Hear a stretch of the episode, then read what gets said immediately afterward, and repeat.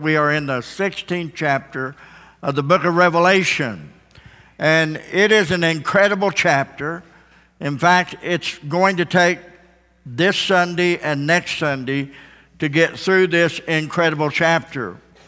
Now, the book of Revelation is easy to find, as I've said over and over again. It's between the book of Jude and your everlasting future. The last book in your New Testament, the book of Revelation. And this chapter is just filled with all kinds of incredible stuff. Let's stand for the reading of God's Word. Revelation chapter 16. This is a great chapter. In fact, in verse 1, it says there was a great voice that came out of heaven or out of the temple. In verse 9, it says there's great heat that scorched men. In verse 12, it talks about the great river Euphrates drying up. In verse 14, it talks about the great day of God Almighty. Verse 17, it talks about a great voice out of the temple. Verse 18, it talks about a great earthquake so great that Jerusalem disintegrated into three parts, mountains disappeared, islands disappeared, and the earth was totally shaken. Verse 19, we see that great Babylon has fallen. Verse 21, we see the word a great hail. You say, why did they call it a great hailstorm? Because they were 100 pounds apiece. And then it says in verse 21 that not only a great hailstorm, but the plague was exceedingly great. The air was filled with the judgment of God. Now, if you have the mentality when you read the book of Revelation that, yeah, God, get them, get them, God, that's an Old Testament mentality. God doesn't have that mentality, nor should we have that mentality. God is a good God. God is a holy God. God is a merciful God. And, I, and when you read chapter 16, you might lose sight of that. That God is a good God, a merciful God, a powerful God. But, so that's the purpose of the message this morning to get our perspective correct concerning this last. And by the way, these are the seven vials of the wrath of God. They're the seven last plagues of the bowls of the wrath of God. They go quickly, they, they escalate like an avalanche, they go one after one after another. These happen at the last few months of the Great Tribulation period, maybe a year or so, but it, it, it comes very quickly. And you say, why does it come so quickly? Because the planet can't live and survive under these great outpourings of the wrath of God. Jesus has to come back to rescue the planet and rescue the little remnant that's left to give deliverance to the nation of Israel and others that are alive on the planet during this great upheaving. And so I'm going to read two verses, or actually three verses to you. We're going to back up to verse 8 of chapter 15.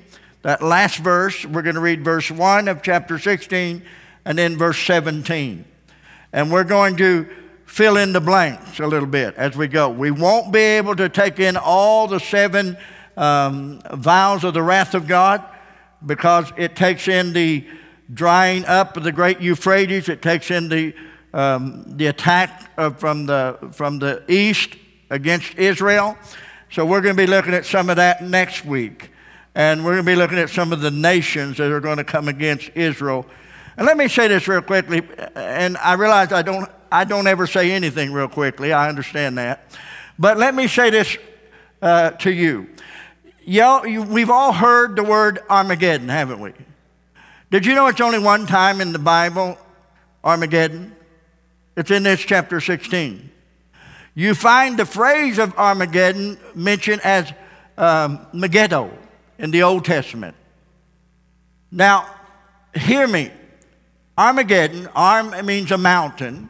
Geddon means the valley, takes in Jezreel, takes in Je- Valley of Jehoshaphat, takes in the Hebron Valley, and, and, um, and all the other battles that took place in that large area of many miles wide and many miles long. In fact, the scripture says that blood will flow to the horse's bridle during that battle. Remember this. The battle itself really don't take place in that valley. That's where all the armies gather to come against Israel and to resist the person of Jesus Christ when he returns. Today we have people that resist the catching away of the church. They mock it, they make fun of it. One day, there's gonna, we're going to be gone, and one day the world's going to resist the second coming of Jesus Christ because people don't want to acknowledge God as their King and Savior. And, you know, I said that a long time ago, and I have to say amen to the scriptures. So we're looking at two verses, and uh, we're going to, actually, three verses. Back up to verse 8 of chapter 15. And it says, And the temple was filled with smoke from the glory of God and from his power. And no man was able to enter into the temple till the seven plagues of the seven angels were fulfilled. Verse 1 And I heard a great voice out of the temple saying to the seven angels, Go your ways and pour out the vials of the wrath of God upon the earth. Now, notice verse 17. And the seventh angel poured out his vial into the air and there came a great voice, the same voice in chapter in verse 1 of chapter 16, same voice. It's the voice of God. There came a great voice out of the temple of heaven from the throne saying, It is done. I want to use for a subject this morning, where is God in all this? You may be seated. Where is God in all this? Now, as I mentioned last Sunday, the angels vacated the temple of God in heaven. There's a temple, uh, was a temple in Israel. It's not there now. But, and we are the temple of God as uh, our bodies are the temple of the Holy Ghost. But there is an actual temple in heaven. In that temple is the throne of God. God sits on the throne in the holiest place. In that holiest of holy, God sits on a throne. And we find in the verse 5, 6, 7 in this chapter 15 that the temple is vacated. Angels evacuate the temple. The only one left in that temple in verse 8 is God Almighty. Verse 8 says that the glory of God filled the temple with the smoke, or the uh, smoke from the glory of God. And no man was able to enter into the temple till the seven plagues of the seven angels were fulfilled. And then a great voice came in verse 1 out of the temple saying to the seven angels, Go your ways and pour out the vials on the wrath, the wrath of God upon the earth. Where is God? According to the scriptures, at this time of the pouring out of the vials of God, the wrath of God, God is in his holy temple. God is in the temple.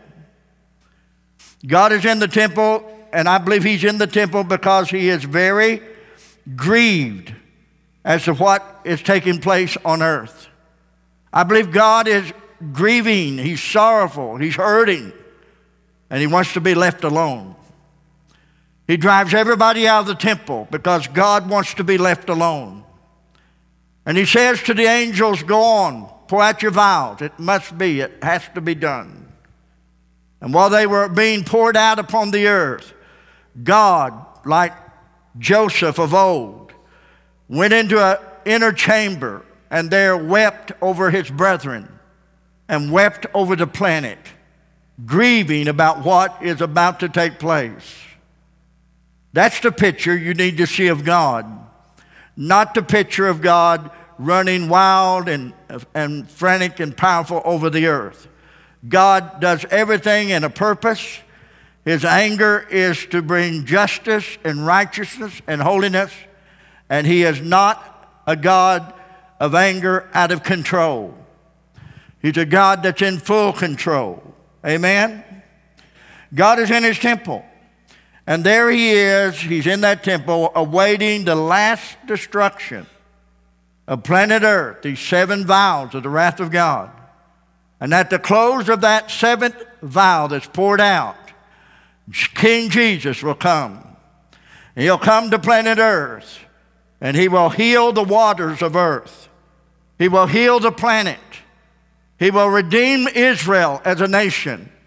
He will set up a millennial kingdom, and he will rule and reign as King of kings and Lord of lords for 1,000 years, and the church will reign and rule with him on the earth for a thousand years. Jesus is going to come. He's going to conquer the beast and the false prophet. He's going to conquer the dragon. And when he comes that second time to planet Earth, he'll take the beast and the, and the false prophet and cast him into the lake of fire.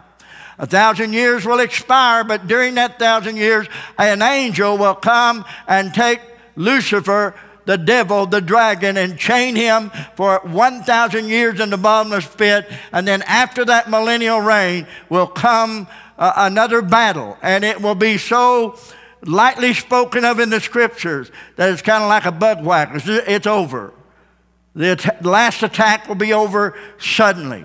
Now we need to remember that according to this verse um, uh, 15 in chapter 16, this all is going to happen in a very quick time, a very uh, fascinating time. And I want to I want to say to you today that our God never changes. He's a God of wrath, yes, but He's a God of great mercy. You've noticed in Revelation, God has tried over and over and over and again to get people to repent of their sin. The last seven vial judgments is actually talking to people that refuse to repent. They've hardened their hearts. They're not going to serve God. In fact, they've hardened their hearts so bad they're going to assemble armies by the deception of demons that look like frogs to gather together in the battle of Armageddon to fight the Lord Jesus Christ. Deceived. You say, well, that's ridiculous. Who, who possibly would be deceived to think they can beat Jesus Christ? Well, I don't know. Are you saved? Well, that's, that's crazy. I, I, mean, who would possibly be deceived to the point that they would fight Jesus Christ? Let, let me ask you again. What are you doing about Jesus Christ? Isn't it a little crazy for you to not be saved? Especially in the day we're living? I, just a little side note. How many remember the recently they, the uh, Baltic Sea was, was um, terrorized? The, the, the, the pipeline the natural gas. I mean, remember that. Been following that? Now, that's very significant for our day. It's very significant because that is the gas line that's going to keep people from freezing in the winter months. Natural gas, Poland, and etc. Russia's not happy about it at all. Have you seen pictures of the pipeline that's broken, the natural gas that's going up in the Baltic Sea. Have you seen the pictures? You can see them from a satellite. If the Baltic Sea, when you see the pictures, it looks like a boiling pot. It looks like a boiling pot. Job, chapter 41, verse 31. God maketh the deep to boil like a pot. He maketh the sea like a pot of ointment. Natural gas has its certain minerals, produces a type of ointment. Is that by accident? I think what we're seeing today is a, just a follow up to the soon return of Jesus Christ. Where is God? Where is God in all this? Well, He's in His temple. Ezekiel 33, verse 11 says, Say unto them, As I live, saith the Lord. God says to Ezekiel, Say unto them, As I live, saith the Lord, I have no pleasure in the death of the wicked. Notice, no pleasure in the death of the wicked. Where's God? He's in his temple. Where's God? He's taken seclusion. He's isolated himself. He's waiting for the seven uh, vials of the wrath of God to be poured out because it breaks his heart that he has to do what he's doing. 2 Peter chapter 3, verse 9. Not willing, not willing that any should perish, but that all should come to repentance. Not willing. Why is God taking his own sweet time to come back? Because he's not willing that any should perish. Why is God taking his own sweet time to not come back? Because he's, he has no pleasure in the death of the wicked. Why did God send His Son Jesus Christ? Because He has no pleasure in the death of the wicked. Why does God have a church that's sharing the good news of the gospel of Christ? Because He has no pleasure in the death of the wicked. Why is God going to rapture His church caught into heaven? Because God's getting ready to judge the wicked, but it's not His pleasure to do so. And, and, and in return, the church is gone. He sends two witnesses to preach the gospel, even in the church's absence. Then He sends 144,000 Jewish evangelists like Apostle Paul to preach the gospel. That don't get it done. Plague after plague, the seal, the broken seals, and then out of the seventh broken seal comes the seven trumpet judgments, and out of the uh, fourth trumpet judgment comes the woes, and, and then from that the seven trumpet blows and the seven vials, uh, uh, the wrath of God comes upon the earth. Wrath punishment after punishment. God's trying to say, Wake up, you need me. The forest is on fire. Wake up, you need me. Starvation's everywhere. Wake up, you need me. The water's bitter. The, the storms is coming. Famine's coming. Starvation's coming. Plagues are coming. Wake up, you need me. Wake up, you need me. That's what God's saying to everybody in this room. Wake up, you need me. God is saying that. Wake up, you need me. God is saying, Look, open your eyes, look up up. You need a redemption from above who is Jesus Christ, not from some impostor from below. Amen. Where's God in his temple? And there he awaits for each vial to be poured out. And after he's all poured out, in verse uh, uh, 2, um, the first vial that's poured out is a sore that comes upon them. But look at verse 1. A great voice from the temple sends those, those angels out that the cherubims brought to the angels to unloose. And God speaks a great voice from the temple.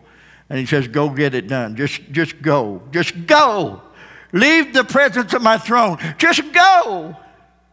And God falls into a slumber, a solemn silence and wrath comes out. And at the end of that cataclysmic wrath of God, as the angel pours out each vial of the wrath of God, or bold judgments, when it's done, the seventh angel, verse 17, pours out his vial into the air.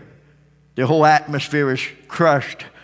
An earthquake comes, and God says, a great voice out of heaven, same voice from the throne saying, It is done lightnings and thunderings, a great earthquake so severe that it splits Jerusalem in three parts. It is an earthquake so severe that it sinks the islands, it crushes Babylon. It brings the fierceness of the wrath of God, and islands fled away, they disappear. Mountains are gone, mountains just disintegrated, disappear. We'll talk about that a little bit later in the second uh, judgment bowl of the wrath of God. There fell great hail from heaven, every stone. So the earth is pretty much destroyed. And it's sad, but isn't it kind of erroneous that the whole movement of the God rejectors and God, uh, godless people, the whole movement is save the planet? Isn't it a little erroneous that the whole movement of God vacant?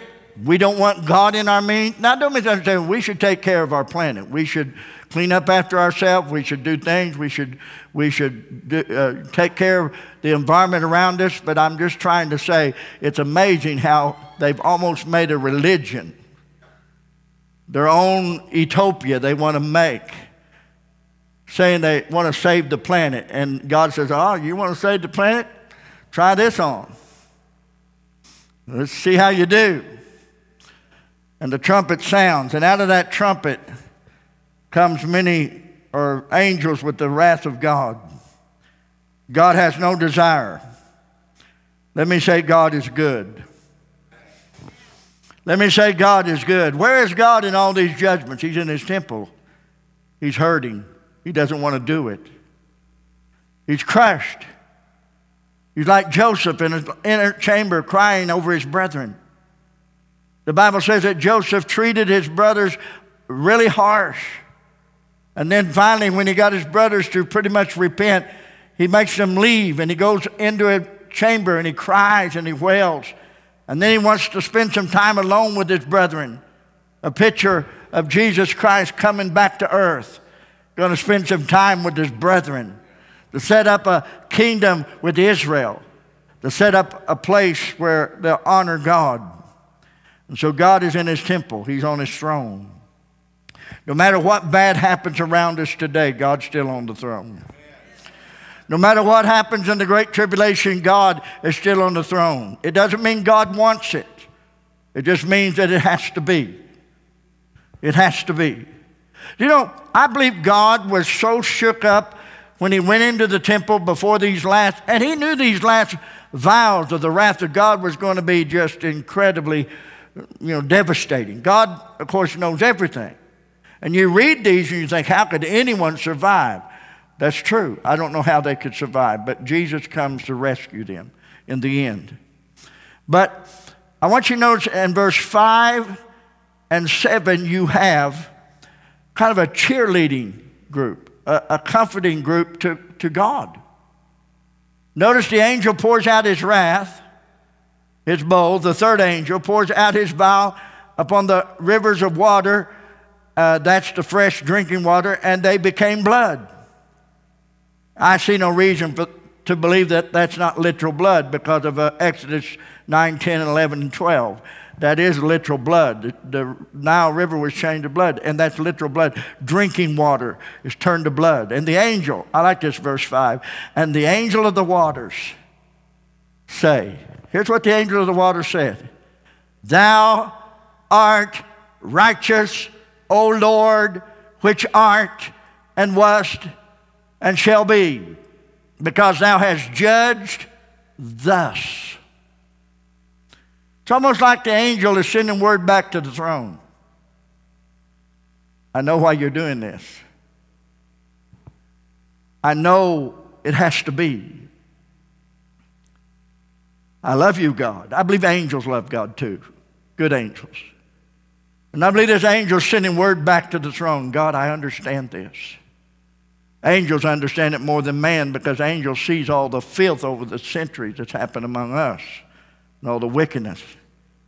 And then another angel in verse 7 joins in. In verse 7, another out of the throne, out of the altar say, even so, Lord God Almighty, true and righteous are thy judgments. Do you see how beautiful this is? You've got to see this because it's important to understand this 16th chapter of Revelation. God is in seclusion.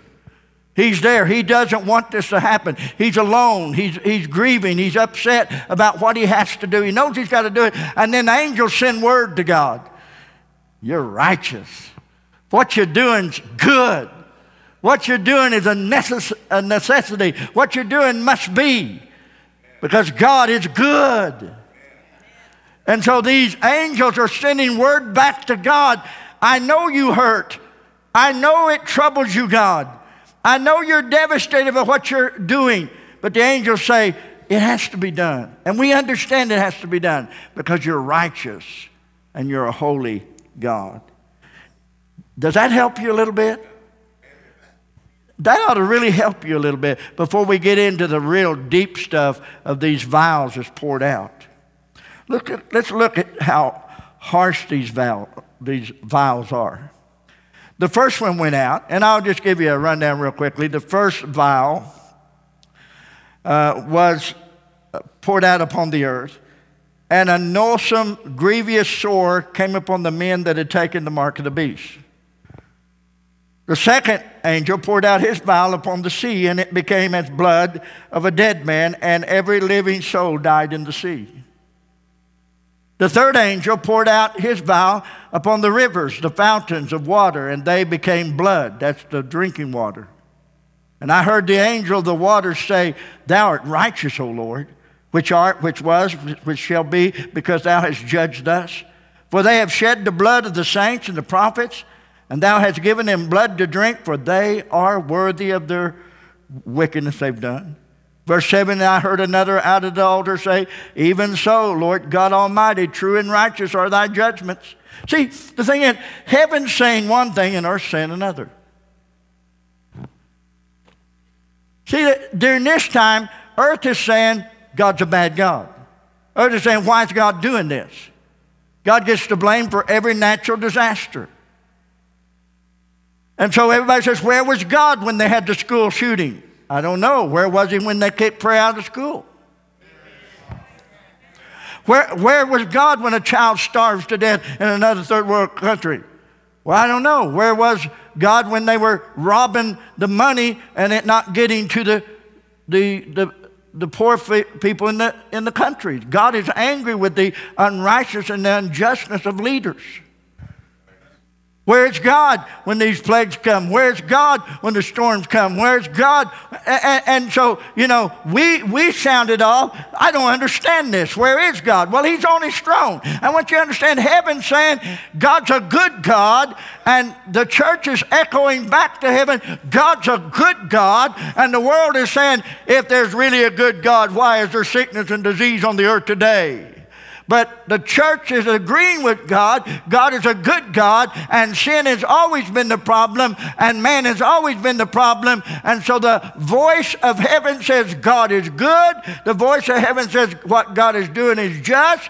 The voice of the church is shouting, Amen. And the heaven is shouting, this is necessary. It needs to be done. And earth all the time gnaws their tongue with pain, grinds and hates God, shakes their fist at God, and say, Why can't we? be our own God? Why can't we breathe the air that God gives us? Why can't we eat the food that God provides for us? Why can't we take the life that God's given us? Why can't we live on this earth without any interference from God? Why can't we be our own God? Why can't we live the way we want to live? Why can't we do what we want to do? Why? I'll tell you why. God is God, and God's going to make us give an account for everything we do. And you couldn't get your next breath without the blessing of God. Amen. Let's look at these bowls. The first one poured out. Now, someone was saying, God is getting them there. Well, understand this God didn't get them, they did something that they shouldn't have done. They took a mark. They took a mark on their forehead or their hand. Wasn't God getting them? I believe that mark is going to cause a noisome and grievous sore. I believe it will be isolated to the mark. If you have a mark on the forehead, a mark on the hand, I believe that's where you'll have the pussy, running, grievous sore. And we need to understand that God is in charge of all this, yes. But they're the ones that decided to worship the beast and take the mark. It wasn't God. Now, it's been years, but I understand that they made a chip that you could, you, they could put in your hand. Or, and by the way, Judy was at Walmart when we first started our church 28 years ago, and a man walked into Walmart and, and said to the cashier, Judy was just right there beside him. If it had been me telling it, I'd think it was a lie, but Judy was telling it, and she always tells the truth. And Judy, Judy, this guy bought a bunch of stuff in Walmart 28 years ago when Walmart was downtown by the McDonald's. And, and Judy is getting her stuff, and the guy, when after they ring up everything, was several hundred dollars. And, and uh, the, the woman at the cashier said, Will that be a, a credit card, cash, check, whatever? And the guy said, Neither. I'll just scan my hand. Now, this was before cell phones were popular. This was before, you know, you had a lot of the, I mean, we were still running around pagers on our side. Remember that? I mean, remember the pagers. You know, when you get a page that says 777, that meant, baby, I love you. But you look at the pager and it says 666. It says, baby, I'm going to kill you. You know, those numbers mean something on them. Pa- How many remember them pagers? Remember them pagers? Yeah, yeah. Not, you're really old. But anyway, but, but here's the deal. Judy is there, and the guy says, oh, you scan my hand. And the little gal at the cash register said, Well, I've got to get a man- manager because I can't really, you know, uh, authorize this. And so uh, the manager came up and said to the man, What's the problem? He said, Well, I told this lady to just scan my hand on the scanner and the bill be paid. And the manager said, Well, try it. And the guy took his hand, beep, paid in full. Now, I'm not saying, you know, the technology at a place now, it may be something else. We don't know what it'll be. You say, well, preacher, what if I've already took the mark of the beast and don't know it? The church is going to go before then, and, and it's not time yet. Don't worry about that. You can still get your Social Security check. You're all right. Hello? But I'm told when the technology that came out with this chip, they said that the one drawback with the chip in your, behind your forehead or in your hand, the one drawback is if it ever leaked, it would cause a grievous, pussy sore. Now, I don't know if that's it, but I know this wherever you got the mark, forehead or hand, that's where the sore is going to be. That's the first vial poured out. The second vial, verse 3 And the second angel poured out his vial upon the sea, and it became as blood of the dead man, and every living soul died in the sea.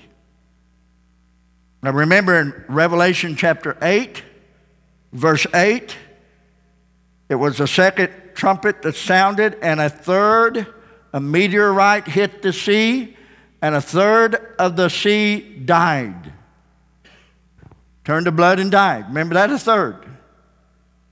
But here it says the whole sea dies. The whole sea dies. Now, what you need to understand about the sea is the force isn't what produces our most of our oxygen. It's not the force. The ocean produces uh, most of our oxygen. They're called little plankton. And when the little plankton gets killed, it won't produce oxygen. The little plankton in the ocean produces 70 to 80% of our oxygen we breathe. So the fourth trumpet that's poured out, I think I said the, second trumpet, it is the second trumpet, the meteor hits and a third of the planet dies, meaning that the air is going to be mighty thin. And people are going to walk around in suffocation. And so the plankton when it, when it dies. But here it says the second angel poured out his vial upon the sea, and it became as the blood of dead men, and every living soul died. I don't know about you, but dead fish stink. Dead fish stink. The one thing you got to do with fish is when you catch them, you got to clean them. And you got to put them in a refrigerator soak them in some salt water, or put them in the deep freeze. Because if you let that fish hang around on your boat for a week, your fish sandwich is going to be mighty tender.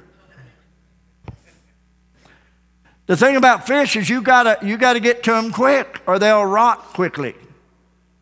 And can you imagine all the fish and all the creatures in the sea dying, coming to the top, and the whole sea is covered with dead fish, dead plankton, dead everything, and the earth beca- the sea becomes blood, adds the blood of a dead man.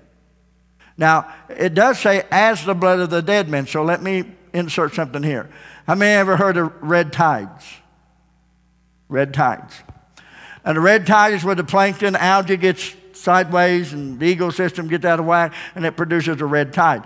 Some of the red tide can be very toxic to fish and cause them to die. Am I saying that that's the case? No, but I'm saying that there's possibility. God has a lot of worms in his fishing bucket to catch fish.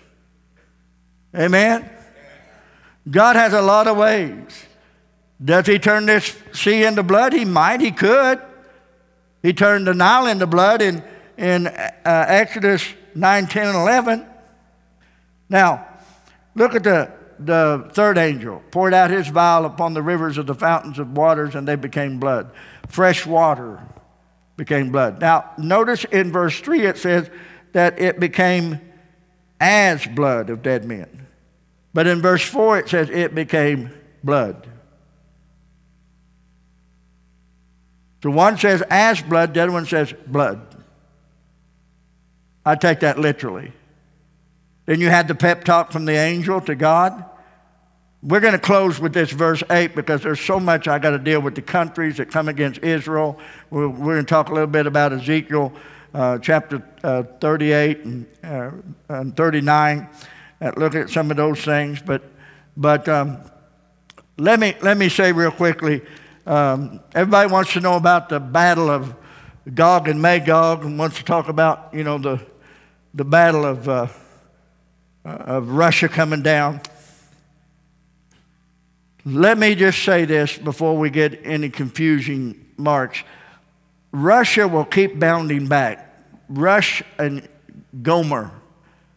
Um, these enemies will keep bounding back. And we need to understand that the first attack against Israel could happen now. And it most likely will happen during the first part of the Great Tribulation. The second attack will be at the end of the Great Tribulation, and all nations will assemble against Jesus.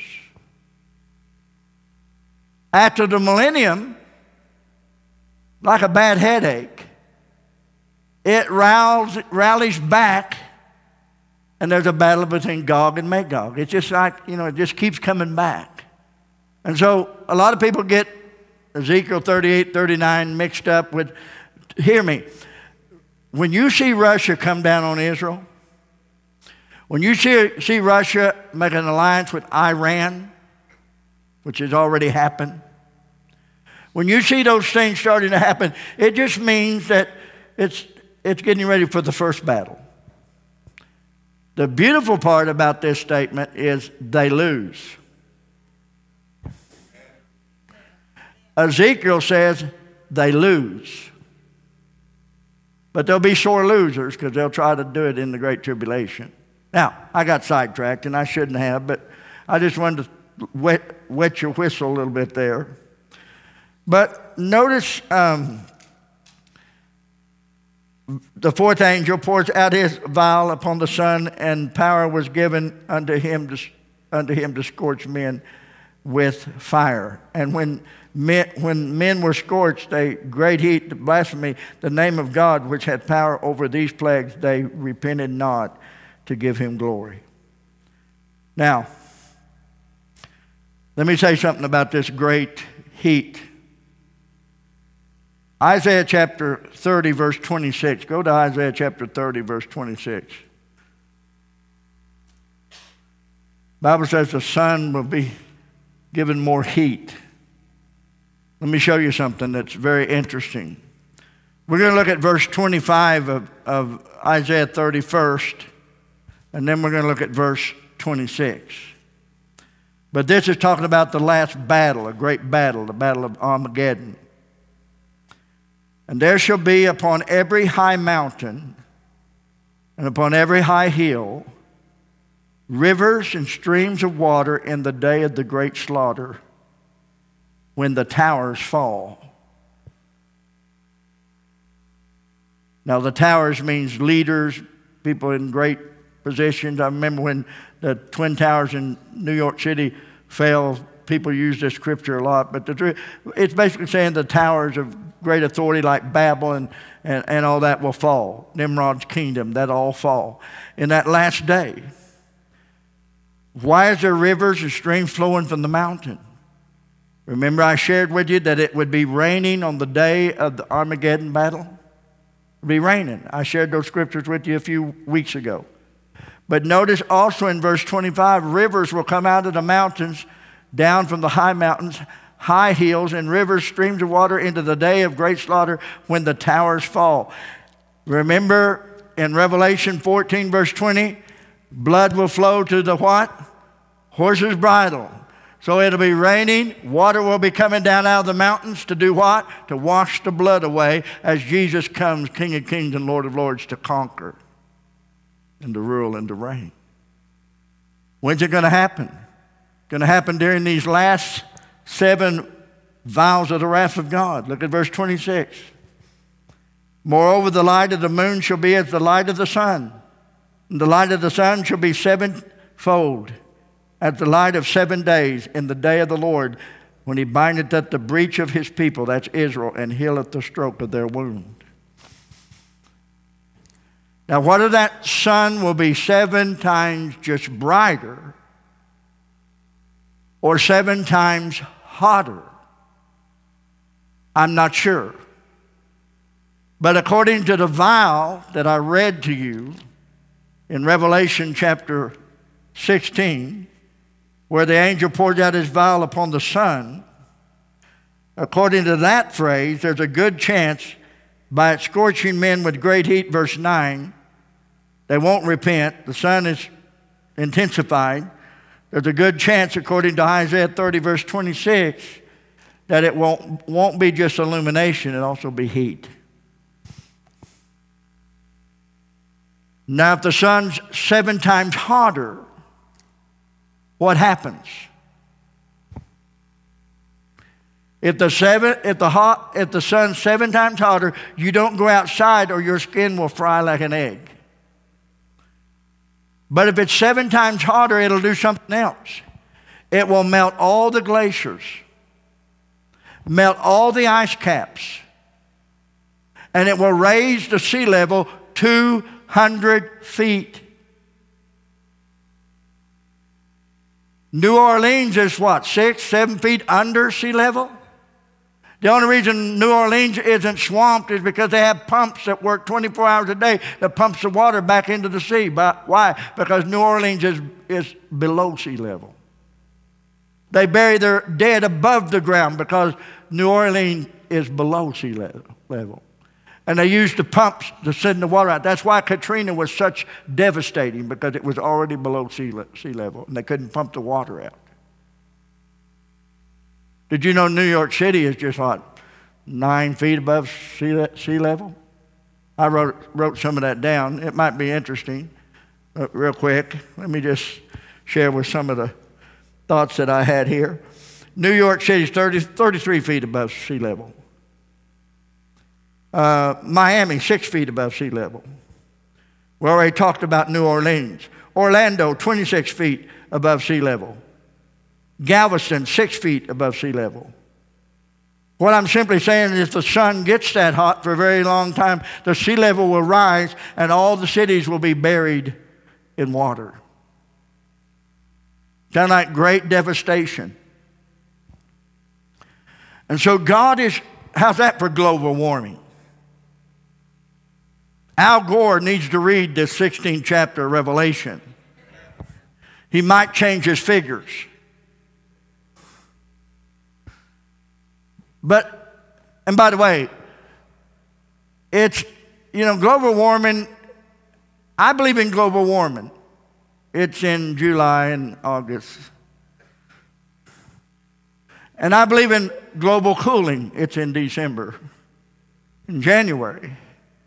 So, a preacher, don't you think the earth's getting hotter? Yeah, and it's getting more wicked too. But it isn't the environment or the climate that we need to be worried about. It's not global warming. It's not climate change we need to be worried about. It is our sin that we must be worried about. It's our attitude uh, concerning same sex marriage. It's our attitude concerning aborting and killing little babies in the womb and now out of the womb of its mother. It's about the, the perversion and, the, and no one can decide whether they're male or female anymore. It's about the, the, the abomination, the denial to worship God, trying to build its own utopia. It's all about that. I said it's all about that. And one day God will have enough of it and He'll come. And when He comes, He'll take us as a church home and He'll deal with this mess.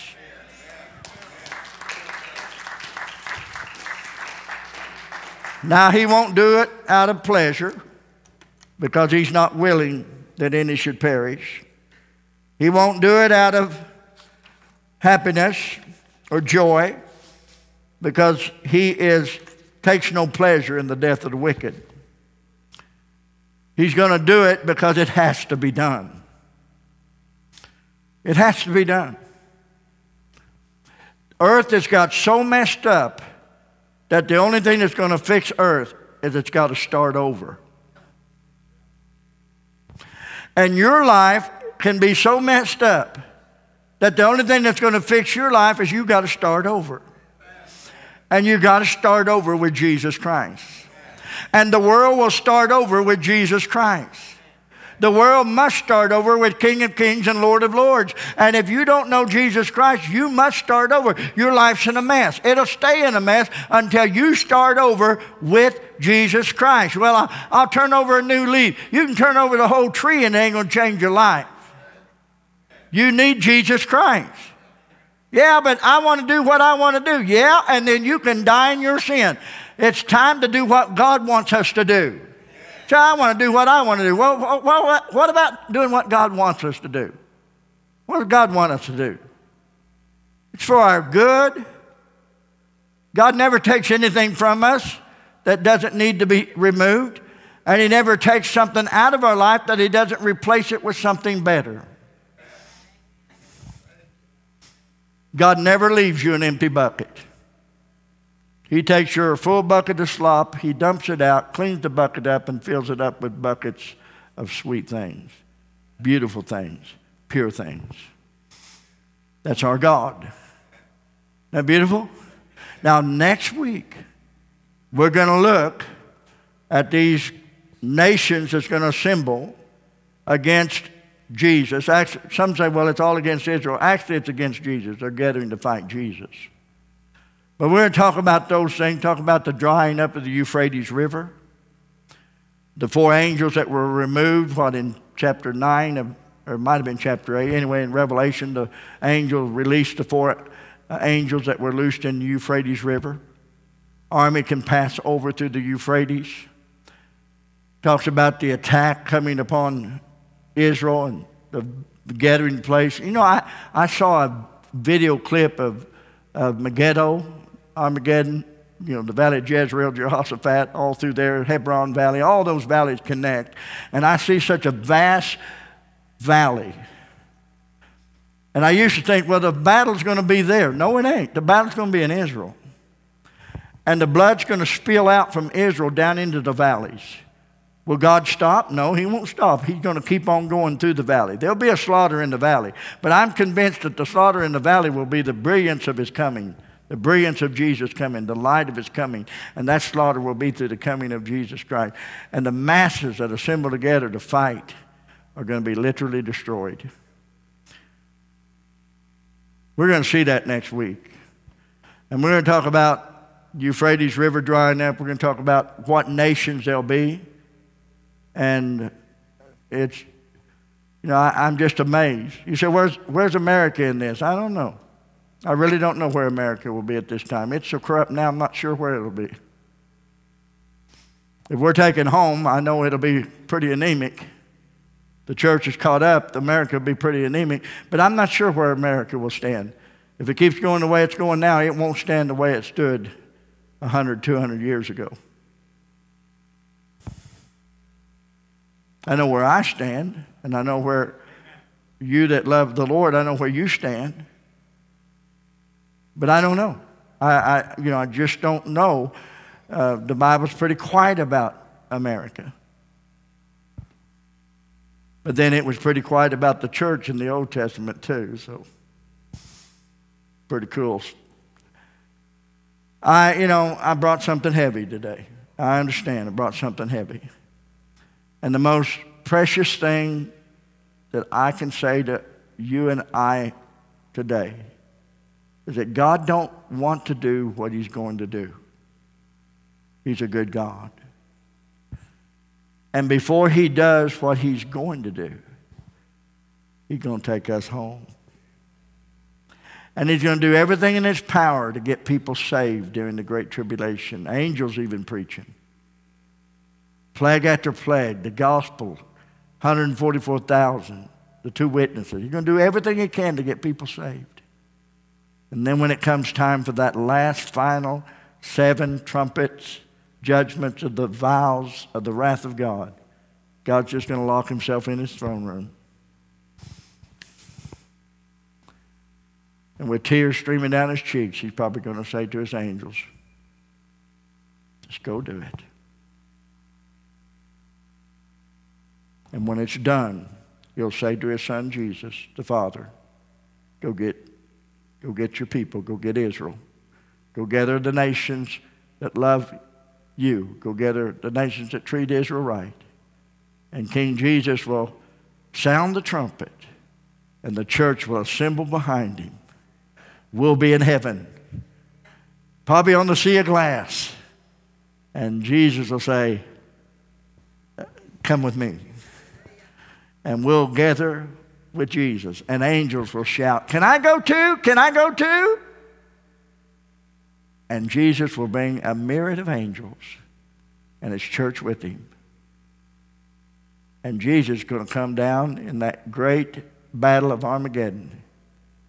He's going to conquer, then he's going to clean up, and then he's going to build. And we'll get to see all that. The book of Revelation is awesome, isn't it? Stand with me. We're giving invitation. Hope this helped you understand chapter 16 a little better. Because when you read Revelation, you think God's just mean. God is not mean. God is holy. God is just. God wants you to live forever with Him. God wants to save you. Don't read the book of Revelation without seeing these beautiful nuggets of truth. Please don't read the book of Revelation and only see the wrath and the judgment and the pouring out of blood and devastation. Please don't read it that way. Read it in the way that God intended it to be read. He wants all men to come to repentance.